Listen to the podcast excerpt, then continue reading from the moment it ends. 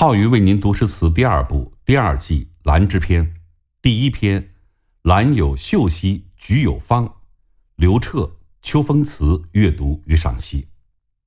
《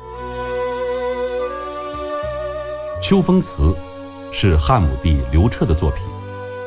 公元前一百一十三年，汉武帝刘彻率领群臣到河东郡汾阳县祭祀后土，时值秋风萧飒。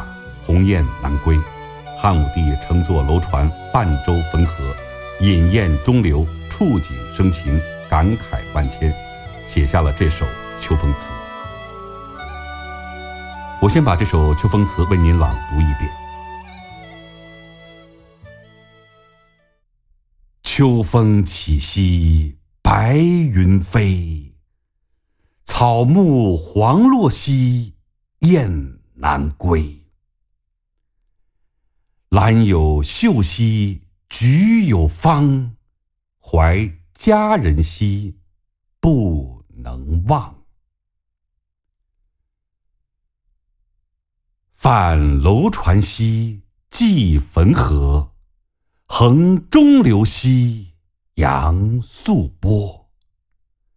箫鼓鸣兮发棹歌，欢乐极兮哀。情多，少壮几时兮奈老何？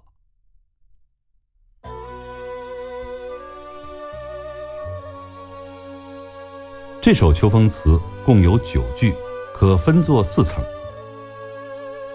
秋风起兮白云飞，草木黄落兮雁南归为第一层，点出。季节时令特点。这两句状物描景有色彩形象，有流动感，念来自然平易；而句式结构又十分的紧促干练。起、飞、落、归这几个动词的组合，只给人以物换星移的紧迫感。此后，曹丕“秋风萧瑟，天气凉。”草木摇落，露为霜，和唐诗“秋风吹白云，万里渡河汾”等诸如此类的佳句，无不受到秋风词的启示。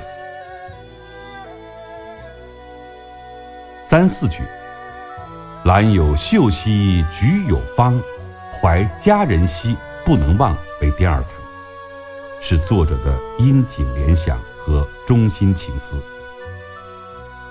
兰草的秀丽，菊花的清香，各有千秋，耐人品味。春兰秋菊自有盛时，作者观赏的情趣和心态可以想见。接着，作者又对花木的观赏，引发起对家人的怀念。这种由物到人的移情，在中国古典文学作品中是常用的手法。如屈原《离骚》中有。日月忽其不淹兮，春与秋其待续。惟草木之零落兮，恐美人之迟暮的句子。怀佳人兮不能忘里的佳人，不仅仅局限在字面的本身，它也可以包容了作者对事业的追求心愿。正像屈原以美人比喻自身理想的高洁一样。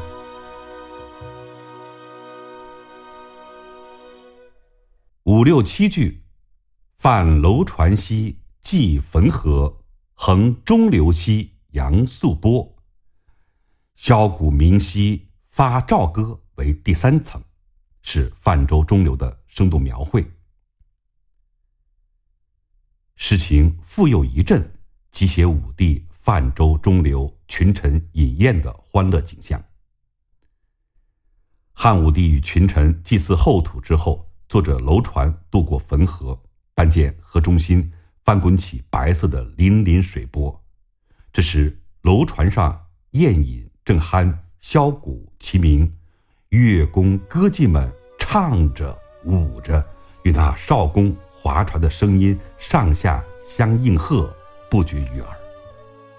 这一层每句均包含两个动词，依次为泛、季、横、阳、明发的排列开来，将欣然中流的热烈场面彩绘的声情并茂，呼之欲出。八九句，欢乐极兮哀情多，少壮几时兮奈老何为第四层，是作者此行行幸河东，乐极哀来的深沉感慨。过分的欢乐之后，又带给人哀怨的心绪，青春难再，老之将至，因而不得不及时行乐了。这一苗壮自然景物后的思想归结。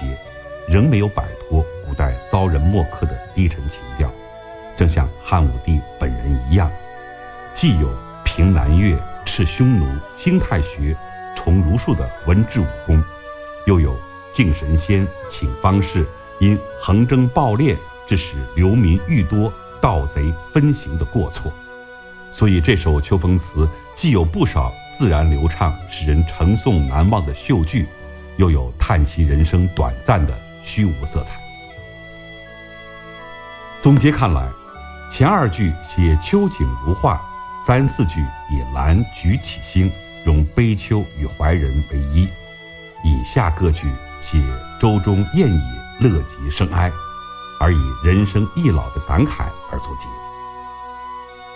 此诗语言清丽明快，句句押韵，节奏快，乐感强，在艺术风格上。受楚辞的影响极大。前四句两句一换乐，后四句又另押一个乐，共三个乐。在句式上，每句中都带有一个“西”字，也与楚辞相近，所以被变体批评家称为“楚调乐府”。